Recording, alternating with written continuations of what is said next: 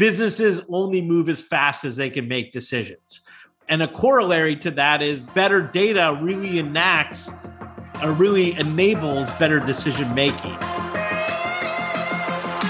The road of an entrepreneur is guaranteed to be askew, and there are always big questions to overcome. How are tech founders bootstrapping their way to the top while spending money from their own pockets?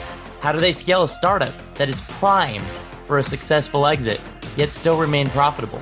These are the types of questions that this podcast will help answer, and it will shine light onto the livelihood of entrepreneurs the good, the bad, the ugly, and the dirt in between. My name is Jim Barnish, and welcome to The Dirt.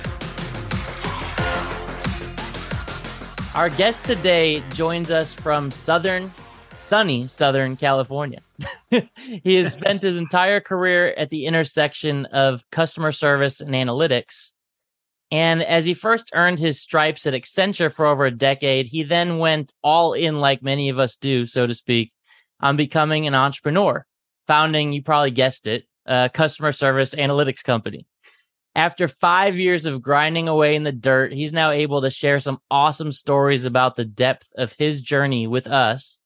So, without further ado, founder and CEO of ServiceMob, Anuj Bhalla, welcome. Hey Jim, welcome. Uh, that, welcome. I, am welcome to be new to your own podcast, but uh, I'm glad well, to be you. here. You know, so so uh, thanks so much for having me, and uh, you know, really excited about this talk today. Yeah, absolutely. Me too. So I obviously gave my surface level intro of, of who you are, but take us a little deeper, right? Uh, what is sure. it that you really do at, at Service Mob? Well, you know, we are a customer service analytics company. Customer service, you know, it's it's uh, we all know it. We we probably all hate it for certain reasons, but it's a necessary evil. I think someone once said, you know, there's three certainties in life like death, taxes, and I think a distant third is customer service.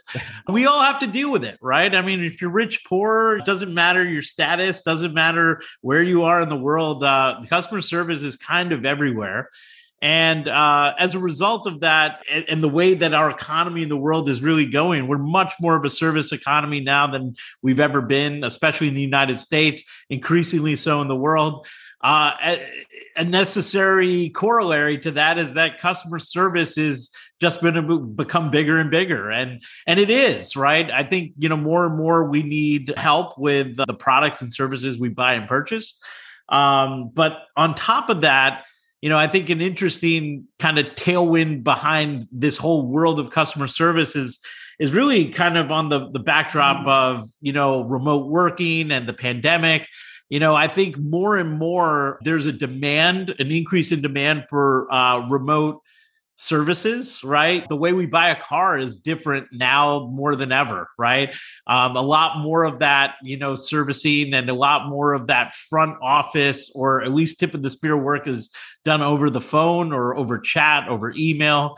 Um, the nature of how consumers and and businesses interact have increased in channel right? So you know we're going now to social media. We're using sms a lot more. Uh, we are using things like community forums that that companies create to engage their customers and community and using that as a forum to to really provide service. So there's a lot of different newer avenues uh, than the traditional call center that we are used to. Although calls still tend to dominate for most industries, right?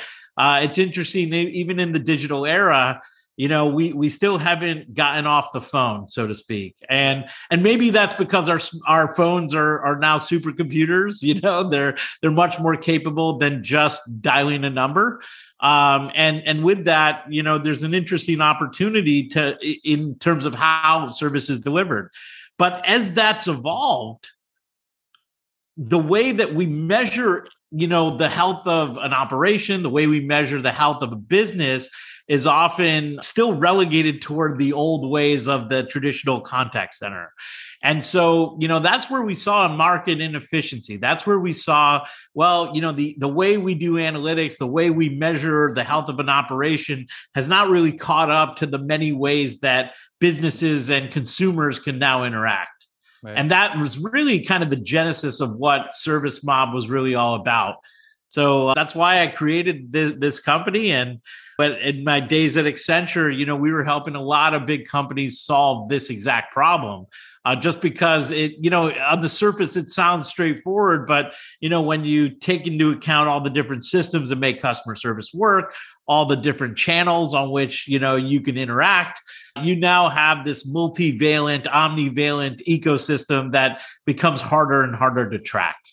Yeah. And I love that you bring up your background at Accenture, right? Um, you know, for those that don't know, Accenture is one of the best consulting groups on the planet. And you were in their strategy practice and and did a lot with analytics and customer service. And I mean, you've you've done it all with them at one of the biggest companies on the planet at solving these problems.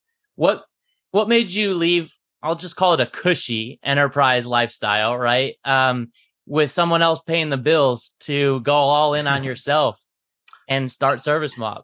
I don't know. I think I hit my head at some point. Um, you know, it, it's an interesting question because I think, um, you know, people think of the dorm room entrepreneurs, and there, there's definitely, I think about my career and wonder, you know, could I have started this earlier? Um, definitely, there could have been opportunities, but I think every, you know, uh, experience that I had at Accenture was gold. And I think I, you know, at the end of the day, I needed to go through those to really find the future opportunity for my own career. I wasn't the dorm room entrepreneur. I was, you know, I was at Accenture for about 12 years. Did my MBA at uh, MIT and and you know focused in on a lot of things analytics while I was there. They, I also used it as a dress rehearsal uh, in some ways of you know what if i was to start a business? Like what would it be? And you know i think you, we tend to you know go toward our domain expertise. Um, for me you know the domain expertise is actually something i, I kind of love. And i don't think uh, a lot of people will admit that they love customer service. Hmm. um, but I'll, I'll, I'll let me convince you right? Why i like it so much is that I think it's an untapped area of the enterprise. I think the heartbeat of every company, you know, at scale, at some level, is going to go through that customer service department. And why I say that is because, you know, different than maybe, you know, supply chain or accounting or like any other HR, those all have their, their virtues and, and importance for business capabilities. But I think service is truly one of those areas where, you know, the rubber meets the road. This is where you hear from the voice of the customer. It's a data rich area of the business. Um, and it's probably one of the more underserved areas, right? And it, generally, the reason for that is that traditionally it was never thought of as a, a revenue center, right? So, you know, in the analytics world, uh, marketing, sales, uh, customer loyalty, customer experience, as we call it, a lot of that had a little bit more love because you know I think of the direct relationship to top line metrics, right? And um, customer service, you know, generally was thought of as a cost center. So you know, in a lot of ways, it was uh, less sexy, you know, as a piece of the business than than maybe sales or marketing. But it's where you really hear about customers. It's really where you really get the attitudes they have about your brand. It's where you really get to gauge a little bit more about that relationship between your business and the customer. And it, frankly, it's going to inform a lot more about that health of the relationship over the long term. So when we think about churn, when we think about like lifetime value, when you think about average revenue per user, there's a lot more that has to be said about you know having good service and and how that impacts those you know key levers than than even some of the other metrics or, or other capabilities that are out there in the enterprise like sales or marketing. Marketing is great to get you know new customers in but for the existing customers you have you know it's all about relationships. And uh, every passive and active interaction that you have with the brand matters. It, it, does matter and it does affect things. And it's very interesting to see how those interactions and how that psychology really plays into the decisions customers ultimately make.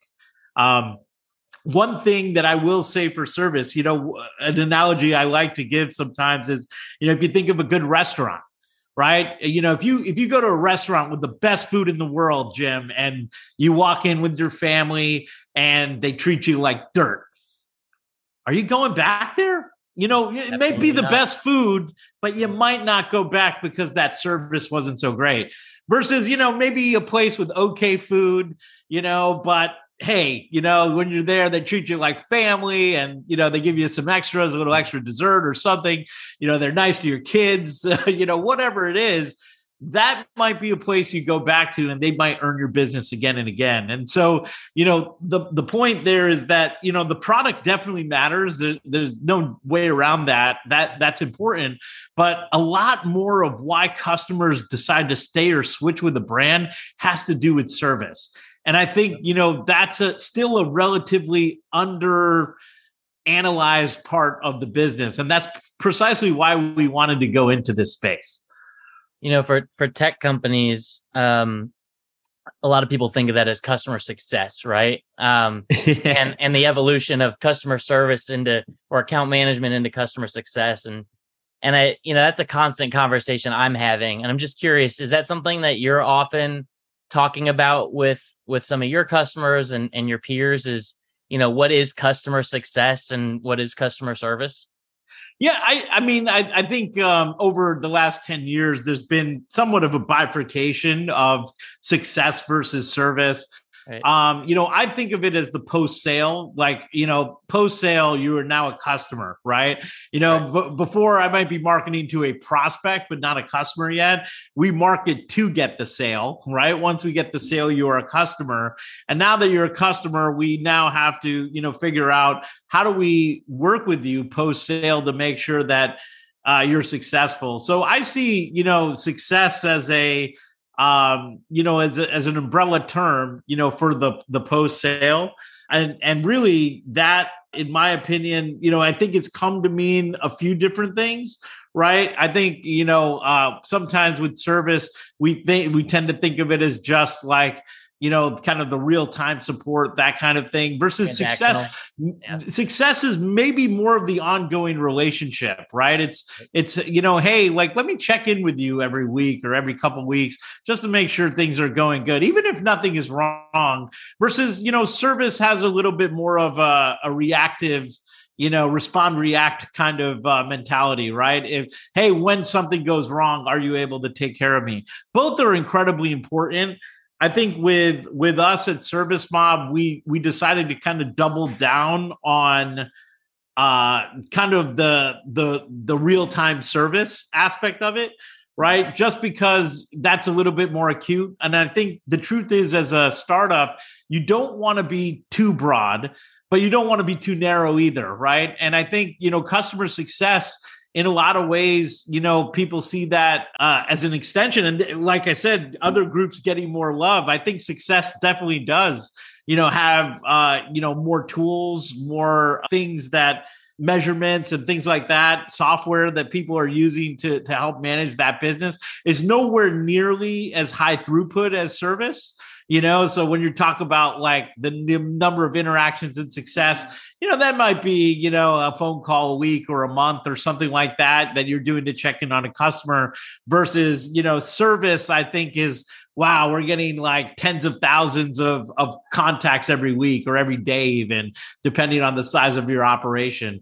And i think that physics problem of service is really you know a challenging one right? And that's why i think a lot of companies haven't gone to that space. So we we kind of deliberately decided not to really go to success because there's some great companies in that space that are doing awesome things. Like you know gainsight is is one you know that comes to mind where you know again they try to like really put a lot of the numbers around it really put a lot of them you know how do we how do we manage you know um, some of these customers towards success or orient towards success in a better way service has kind of lacked a lot of those tools you know and and the reason why i think it has is because it's just a a much harder physics problem given the sheer volume of interactions that you get on that side of the business so we deliberately tried to focus a little a little bit more on service than success but i really see them as you know uh two parts of that success equation overall right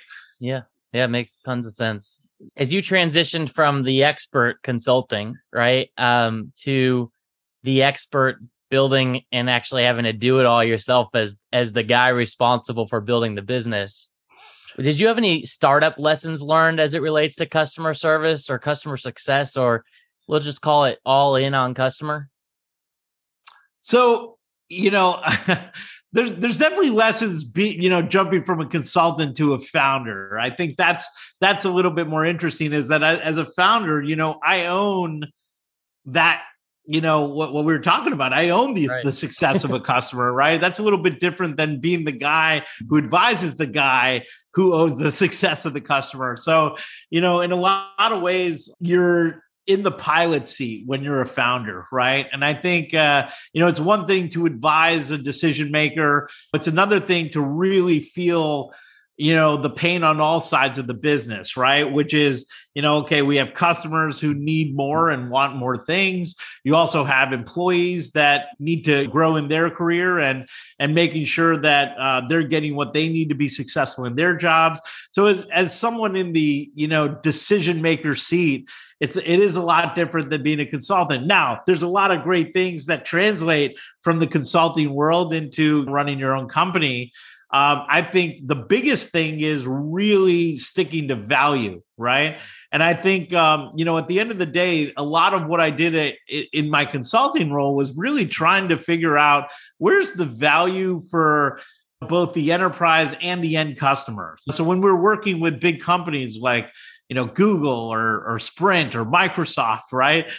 That's what you're trying to do. You're really trying to understand where's the win-win situation for both the enterprise and the end customer. And why I love customer service is that you know those two things are not antithetical right yes. so at the end of the day you know if we're if we're doing more eh, especially in the realm of service to reduce the amount of effort that a customer has to put in to get an issue resolved we essentially you know are doing both the customer a favor because it's more effortless for them you know as an experience but we're also doing the business a favor because there's less operational resources that have to go into uh, resolving that issue and serving that customer in the best possible way.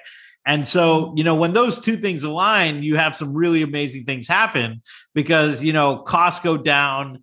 You have more promoters, you know, more people who are willing to recommend your business. You have generally more spend from the customers that are happier um, you know, so increase ARPU if if if that's a, a term that resonates with the audience, and then you know things like uh, you know, reduction in, in, overall cost to serve, right? So um, those those are all good things for some companies. That even you know means revenue expansion just because of word of mouth and that kind of thing. So there's a lot of ancillary benefits that come in with this and uh, we think that you know service is playing a bigger and bigger part in that decision to again decide to you know where do you want to put your money right? If you have good service with the company they're more likely to keep their money with that company and continue on that that revenue stream. But something goes wrong you know you're always at a threat for losing some of that revenue in the future and and having that go to potentially a competitor.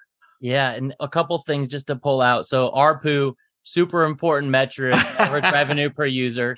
Yeah, sorry about that. Yeah, no, average revenue per user. I'm sure mo- a lot of people know, but you know, it's it's easy to get caught up in the acronyms. And then also, you mentioned the employee's role in this, right? And and your role as a founder, not just setting up the customer for success, but the employee for success. So oh, one yeah. thing that ties question that, that ties those together, which I think is just so important for you to give your insight on, is how do you find employees that are customer centric? How do you find employees? Because every employee should be a customer service person, right? At the end of the day, whether that's their job or not, they should have the eye of the customer in mind. So, right, and I think find those types. Yeah, go ahead. I think when we interview, you know, I think we relate to a lot of people because, you know, at the end of the day, we're all customers of something, right? Yeah. Like I started this with, you know, it, it, this affects everyone. And at the end of the day, you know, if you're, you know, a developer that's trying to work here or work with our biz dev or strategy or, you know, user design, part of that is I really start interviews with putting that customer hat on, right? Trying to understand hey what frustrates you about the experience that you've you've had? Forget about ServiceMob for a second you know? Yeah. who's your healthcare provider united healthcare? Who's your you know airline? Delta you know like tell me about an experience you had. What was the last one you had? Was it good? Was it bad? You know? And oftentimes like that triggers and i think this this is probably true for a lot of people some horror stories some really tough you know interactions that people have had to have with companies. Some of them are just bad interactions that waste a lot of time. Some of them are, are much more painful, much more personal, right? You know, and and I've heard of some of our employees have had, you know, bad um experiences with banks after, you know, going through an identity threat theft, right? Mm-hmm. And you know, the worst thing that you want to see is, you know, you open up your your online banking account and all of a sudden like no money's there right? And now you're going through and you're you're talking to 15 different departments to figure out i mean it's a scary thing for somebody. I've heard of you know some really personal issues just around end of life like you're trying to get benefits or trying to understand that. And you know you're dealing with you know poor chatbots you know that are trying to give condolences to you. And it's like what what is this? Like why am i talking to a robot here? Like this is not the experience that we expect. So it, it's it's an interesting um, the context of the interaction matters quite a bit, and part of what we try to do, you know, is is really you know start from the experiences you had as a just a, a customer who has to go through service and then back that into you know what would you do different you know, how would you fix this? Now, if you were in charge, what what would really happen here? Right. And you know, if if we know what would really happen, okay, well, what do we need to do to really make that real? And and oftentimes you'll see that you know pretty much and, and this is part of the thesis of ServiceMob, but i try to see if if a lot of the employees we hire really get to that point where they say wow you know what's really wrong with customer service is kind of the measurement aspect. You know, there's that whole, you know, that Peter Drucker quote, you know, you, you can't improve what you can't measure. And a lot of what's wrong with customer service today is that there's a, a, a, dearth of measurement. There's really just not a lot of things that you know you're able to measure. There's a lot of dark data, um, you know, in customer service where you can't really distill it into you know real performance information um, that's a that's a very hard thing. And if you can't measure it you can't improve it. And i think you know where we try to see if uh, you know a lot of em- our employees are led to is you know hey do you recognize that it's really hard to run this operation right? You know even though you may have had a bad experience trying to understand it if you owned it from the other side it's going to be really hard to improve that experience if you don't ultimately have the data to show you where things are going right and where things are going wrong. And I think you get to that realization, then you realize, okay, you know, there's there's probably good fit for service ServiceMob because you know that's kind of central to our thesis. And you know, being in this uh, you know industry for decades, that's you know the, one of the key insights. You know, it's it's the reason why the chatbot doesn't really understand your problem. It's the reason why you have to wait 45 minutes at 10:30 on Tuesday, mm-hmm. right? It's the reason why you have to talk to five people. It's the reason why uh, you know you have to call back again because you know someone didn't really resolve your issue. All of that has to do with you know at some level limitations in data mm-hmm. right? And and if you are able to fix some of those things you can dramatically improve the the level of service that you provide to end customers. But without it it becomes really hard. And i think that's the empathy that we have to have for you know the operators that are doing this business day in and day out. It's a hard thing to just answer phones or respond to angry emails and angry customers all day who are just really mad right? Yeah. you know that's a that that's a, a very stressful job at the end of the day to do and so having empathy for that side of it, I think is incredibly important. And knowing that, hey, look, the best thing that we can do for all sides of this equation, again, that win win scenario is better transparency of information. Because if you have that, you know, now you can improve you know where there's deficiencies if you have that now you can coach agents on not on the places where they really need coaching, right? If you have that, now you can have better automated uh, workflows that allow for better service levels or better forecasting for you know what we have to come in the future. Those are really important functions that that exist today but it's it's key to know that a lot of that is done on partial information right and the more that we can complete that picture and shine a light on that dark data, the better off these operations are going to be, the better off they're supporting their workforce in serving the end customer, and the better off customers are going to be in having a better experience. And so that's how we kind of bring it full circle, you know, not with just our employees, but, you know, also trying to figure out, okay, how can they also, you know, keep in their minds and in their hearts those you know call center operators who have to do this day in and day out because that's where the whole business happens. That's that one interaction multiplied by thousands and thousands of contacts over many different channels that's where the whole business happens. And so the more we can understand and show about that the better off you know the operation is better off the end customer is and the better off you know we are in creating value as a company. So awesome uh, uh, incredible things there right there and i mean so many people make the mistake um, especially as it relates to hiring and firing or not having customer centric employees right? Um, as you think about other mistakes common mistakes that people make around customer service what are the what are the biggest things that you see you know companies especially you know earlier stage companies making as it relates to customer service? And maybe one thing that they can do to solve for that? Yeah, I think um, one of the big things that I see sometimes is like really trying to not understand some of the preferences of customers, right? I think it's really important that you understand the channel and mode in which a, a, a customer wants to operate in.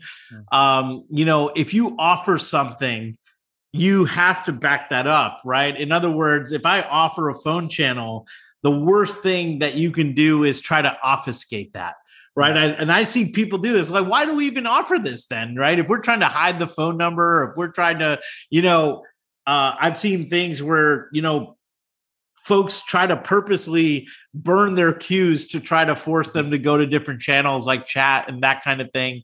And at the end of the day, that's going to hurt you on the top line you know, might maybe maybe you save a few tickets, right? But you know, um, at the end of the day, that that may anger your customers to a point where they don't want to do business with you because when they need that support you have to be responsive right you have to you have to be willing to you know really help them correct that issue so that they can you know do what they need to do in your products so that they're again successful right? And if they can't be successful, there's a there's a time limit on how long they're going to keep you as a customer, right?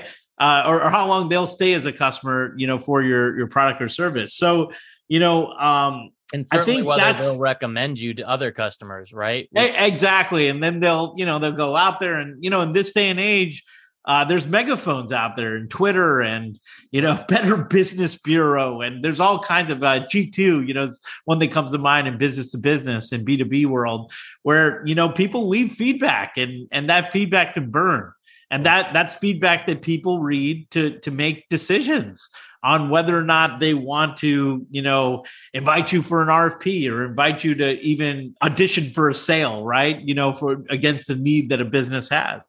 And so you know that's an important thing that you know i think if you're planning to offer these things try to really understand you know what your customers want and how they want it and then optimize for that you know i, I think it's it's uh it's a little bit tough when you say, hey, look, we're going to offer the phone channel, but we really don't want anyone to use it. Right. It's like, then, you know, in that case, I wouldn't, I, I just wouldn't offer it to start with. Right. and there's going to be some folks that prefer that channel, uh, that some that prefer chat over phone and phone over chat or, you know, email even. So, you know, there's all kinds of different ways to get in contact with companies. Um, the the other side of that is you know trying to overdo it. I've seen this too, right? Um, so this idea of, you know, when I think of this idea of omnivalent, right? You know, we talk about omni-channel, I talk about omnivalent. And the, the idea omnivalent is that you're not just trying to, you know, offer any channel under the sun to, to interact with your company. What you really want to do is, you know, balance this idea of uh, preference and prescription right so you know to some level you want to offer enough channels where you know your customers can get in contact with you with relatively low effort but at the same time you don't want to offer channels that you, you can't really be respons you know you're not uh, truly staffing the right way or you, you know you're not taking care of it in the way that you know a channel or a mode to talk to a company should should operate.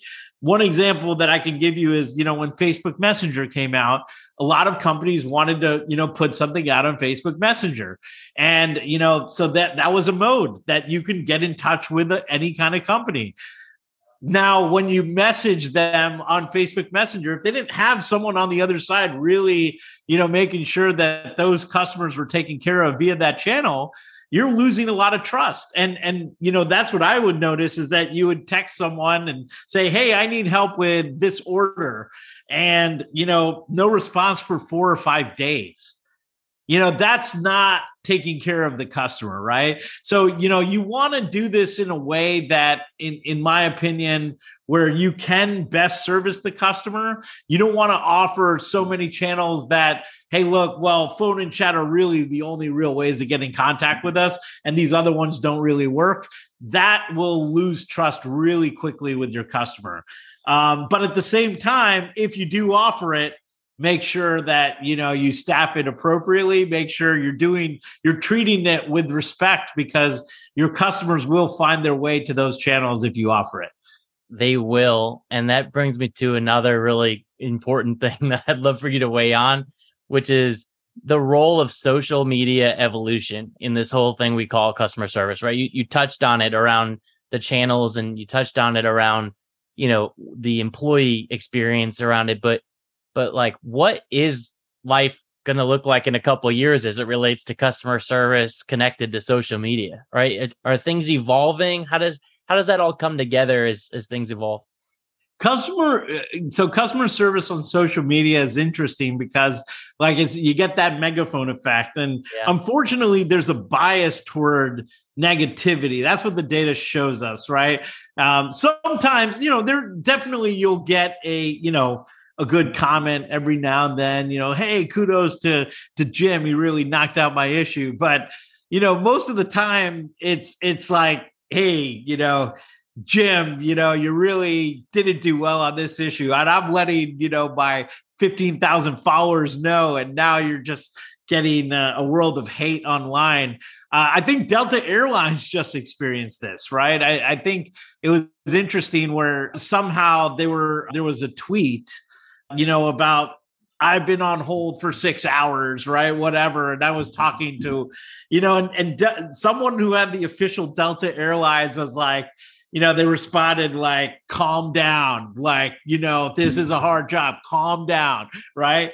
And that was not taken very well, right? And then, you know, eventually that got retweeted thousands and thousands of times. It made, you know, some headlines. Like think got picked up by Forbes, you know. It was one of those things where that one event that normally would be you know, maybe not the best experience, but at least it would have been, you know, kind of private, became very public very fast. Right. And, um, you know, and I think like that scares companies to some level. And, and that's why, you know, you've seen people try to hack the customer service system because they're like, well, I don't want to like, wait on phone forever and i don't want to like use whatever chatbot they have. So I'm just going to scream online and and maybe that's a way I can get better service. So um, I don't know that it's changed a lot from there, but there is, you know, what we're seeing more is that companies that are embracing this, they're trying to create, you know, specific pages for support. And, you know, oftentimes what they do is they, you know, they'll take that case from a public channel and then try to move the conversation to a more private channel like email um, or you know even in channel like direct tweeting or direct message or something of that nature. So i i see it as a way to uh you know it's it's something that scares companies because you can get you know for the wrong reason you can become very famous quickly. Yeah. but at the same time you know it's it's part of our society now and it's a it's an equalizer. I think you know if but you have to think of it this way jim. If there was an easy way to get service like if you could go through the traditional channels and get service, why are they going to social media in the first place? Usually it's not the first place people go. It's right. after I called in five times, I chatted eight times, they screwed me on this. They, you know, it's after usually something really bad. I'd say 90% of the issues you see on social media that are bad are after customers have exhausted the traditional channels, which again goes back to my previous comment is that if you have those channels, you got to treat those channels and those interactions with the proper care and respect that they deserve. Because you're telling customers you could come in and contact us through these channels you have to you know properly staff those you have to properly you know resolve those issues. Um, if you're not doing that or you don't have the ability to do that then you have to rethink your entire strategy, right? Because then what can mm-hmm. happen very quickly mm-hmm. is that you will become famous on social media for bad service. yeah. Yeah. Ain't that the truth? you see that you see that more and more now. And whether they've exhausted other channels or not, I mean, you give customers the easy button and you make things easy for them. You know, they they tend to respond positively. You make things challenging, and now the world is easier than ever to make it more challenging for you as a business. So, um, some really awesome points there, and that that brings us to the next part of our show, which is called the Founder Five. And oh, oh, oh, here we go. Listeners know that this is just a series of, of five rapid fire questions, really all about you, Anuj, right? Um, all about you, so that others can learn from you and um, we try to get through these in a quick hit manner, so I'm just going to start laying them down for you, and you say what comes to mind. Sounds okay. Good? All right. So first is the number one metric or KPI that you are relentlessly focused on as a founder. I think the number one KPI I'm focused on uh, eventually is going to, you know, everyone will say revenue or that kind of thing, something of that nature. Uh, you, you know, to me, it's it's at the end of the day, it, it's got a link to impact. And I think eventually where we're going, you know, as we expand our businesses, I always ask, you know, how many agents, how many people are getting their data from Service ServiceMob? You know, it's like it, for the 18 million agents that are out there in the world, you know, I, I always like to think like, okay, you know, how many of those are we servicing? Right? How many of those agents are getting their data from us? And uh, you know, if if we're able to expand that, then we're we're having more impact. So that's a, what I look at. I love that. I'm surprised you didn't say ARPU though. Just give them awesome. All right, cool. Second question: Top tip for growth stage founders like yourself. I think the top tip is you know stay in the game long enough to understand where the opportunities are in the space. Um, I think um, as founders start off, there's enormous pressure to say, okay, we have, you know, the perfect idea. Uh, understand that, you know, ideas are are probably worth a dime a dozen, right? You have to execute on it, but you also have to test it out in the market, you know. So um, I think part of it is staying around long enough in in a specific space to really understand where the pain points are. Um, what I call it is zeroing in on the pain points once you zero in on the pain point that I think is large enough, you know, for uh, you know, I I would say as a problem or an effic- a market inefficiency to to go address. And then I think the other side of that is once you zero in on something that excites you, because I I always say, you know, use the the five year rule. You know, could you could you be solving this problem for the mm-hmm. next five years and be happy, or would you get sick of it after a week? Like so, you know, I yeah. usually say, hey, look, if I could deal with this problem for five years, even if it's one year, even if it's two weeks, at least you know that you can go the distance, you know, with this idea for a good amount of time. And then if you find that once you zero in on the problem, then it's how do we go from zero to one? How do we now productize? You know a solution around a problem. Um, the worst thing you can do is you know come up with a solution that's looking for a problem to fix. And there's a lot of that that you know even though I, I feel like people say that so often there's still a lot of solutions out there that don't have problems that are are big enough or prevalent enough to to be worth fixing. Yes. So um, I think that's what I would tell founders. Stay in the game. I love it. It's a great tip, Anuj.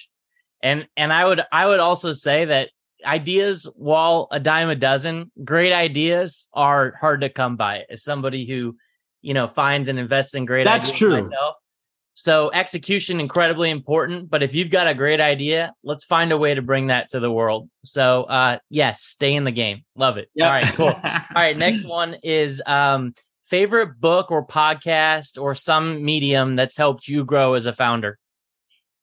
Yeah, you know, um there's a couple. Well, you know, one that comes to mind is one of our early investors, you know, has uh, Mucker Capital. They have a, a, great podcast called Blue Collar VC.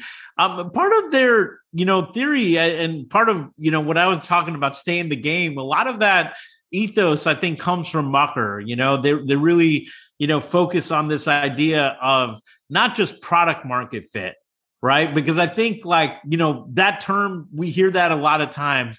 But in my mind, and and I think what what that particular podcast does, especially when it's working with founders, they look at this as product, product, market, and team, right? And if you think of that as a as kind of a triangle, right? Each segment represents a certain fit that you as a company need to achieve at some point. So it's not just product market fit, it's also market team fit, right? Is this the team to address the market inefficiency? Uh, and then, you know, team product fit. Is this the team to build the product that could, you know, deal with that market efficiency? So, you know, team product fit, product market fit, team market fit, those are all things that uh, at the end of the day you need to have. And uh, if you can nail those three, I think that's kind of the makings of a successful company, right? And I think the the ethos of Mucker on that blue collar VC and a lot of the folks that they interview for that um, really go to the heart of that principle. Yeah, I love that, and I, I know Mucker. I know Mucker well. I didn't know you were a portfolio company, so that's awesome, man. That's uh, that's that's terrific. Um, all right, cool. Here's a fun one. So, if you had to pick an actor to play you in a movie, who would it be and why? Well, you know, if it was purely on looks, probably like George Clooney. You know, I think Perfect. we look yeah. like. if I think of like really good actors, uh, you know, I would hope that maybe it'd be like someone like Russell Crowe, like in Gladiator days, like something like that. Because I feel like that's what we're doing. You know, uh, I feel like you know, as as as um, founders, we're always underdogs, right? You know, and I, I'm reminded of that scene in Gladiator where it's like there's they're reenacting this this uh, you know old battle, and the whole point of it is that you know the slaves are supposed to lose and more or less die on that like in that arena. Yet in this version of it, the slaves actually won, right? And the whole thing was by really sticking together, not trying to fight individually because if you fight individually you're pretty much dead.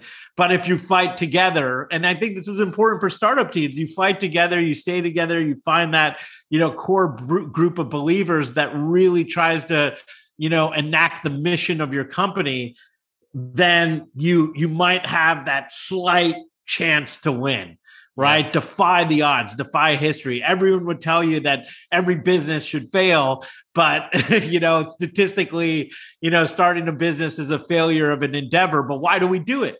We do it because you know that that small chance of success, and for you to maximize that, you have to work together with a team. There's no one person that can really enact anything. Uh, I think all great things do happen in teams. And so you got to find that team, like we were talking about earlier, and really stick together, stick with them, and you'll be surprised that the odds that you can defy, you can rewrite history as a result of that. Well said. I love it. Um, all right, here's here's the last one. Uh, if if you were to have an autobiography written of you at the end of your life, right? Um, what would be the title? Oh wow. Um, I don't know, the long way home or third and third and long, you know, like the Anuj Bhalla story. I, I think uh I think, you know, for me, uh, it'd be something like that. oh man, uh, maybe fourth and long even. yeah, maybe, maybe fourth and out, right? uh, but it's one of those things where um, you know, uh, I always see things as a challenge, right? And I, I think like what's interesting is that uh, you know, statistically, using the football analogy, like in like on fourth down, you should always like, you know, there's a conventional wisdom that you should always like punt, right? You know, always punt the ball. But you know, I think with some teams, like with the right attitude, uh, they were able to again defy the statistics and say, you know what, on fourth, go for it, right? Um, because what's the worst that can happen? There's a lot of, you know, a lot of times that uh, you're going to overturn the possession, you know, so to speak, in life. But I say, you know, use use all four downs, right? Like use every bit of time you have to kind of advance the ball. Um, time goes by quickly, and you realize this as founders, like you're like, oh man, it's already you know end of July right now, right? Uh, where did this year go? Um, you have a limited amount of time to really, you know, make something happen. So you got to use every second you have. And and so, you know, in that analogy, I'd say, you know, on fourth down, go for it. You know, as I think it's the founder's credo, go for it. Try to try to advance the ball. Try to, you know, live to fight another day, and you know, get that touchdown at the end of the day. Maybe even go for two. Who knows? Yeah. Go for All two. Right. Yeah, definitely. Always. Sean McVay way. All right. Uh, awesome. So, um, the, uh, you know, you've given so much to our audience today, Anuj. So, first off, thank you. Um, and second off, just want to offer you a platform to maybe see if there's a way the audience might be able to help you. Um, so, you know, on that note, what, you know, what are you looking for? Any, any goals that you've got that you really could use a little bit of support from others on other founders? Yeah, you know, first of all, if you're a founder trying to figure out, okay, I've I've grown to a certain point, I need to figure out customer service. I need to figure out how to service our product so that they're happy. Uh, you know, so that their our end customers are happy. That is, contact me. You know that this is what I love doing. You know, uh, so uh, I'll put that out there for anyone who needs advice on customer service. If you want me to take a look at some data, I have a no refusal of data policy as a data scientist. So I love looking at it. I, I love uh, trying to help people understand things in it that they didn't see previously. I, that excites me.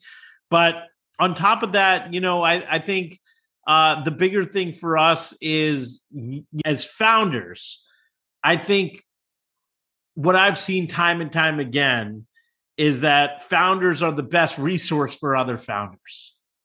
And I'd say less about me pay it forward as much as possible right? There are founders that that need your help. There are founders that could use an introduction to a customer to an investor to a potential partnership.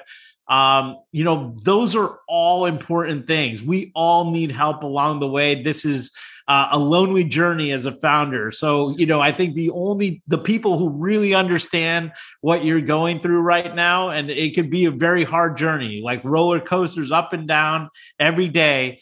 Uh, you know, try to find that group, try to find, try to reach out, try to help. And and that's what I would offer to other founders out there. You know, if if uh, you need help with something, um, if if there's a way that I could be helpful in the future based on my background and experience, um, I'd like to always always pay it forward.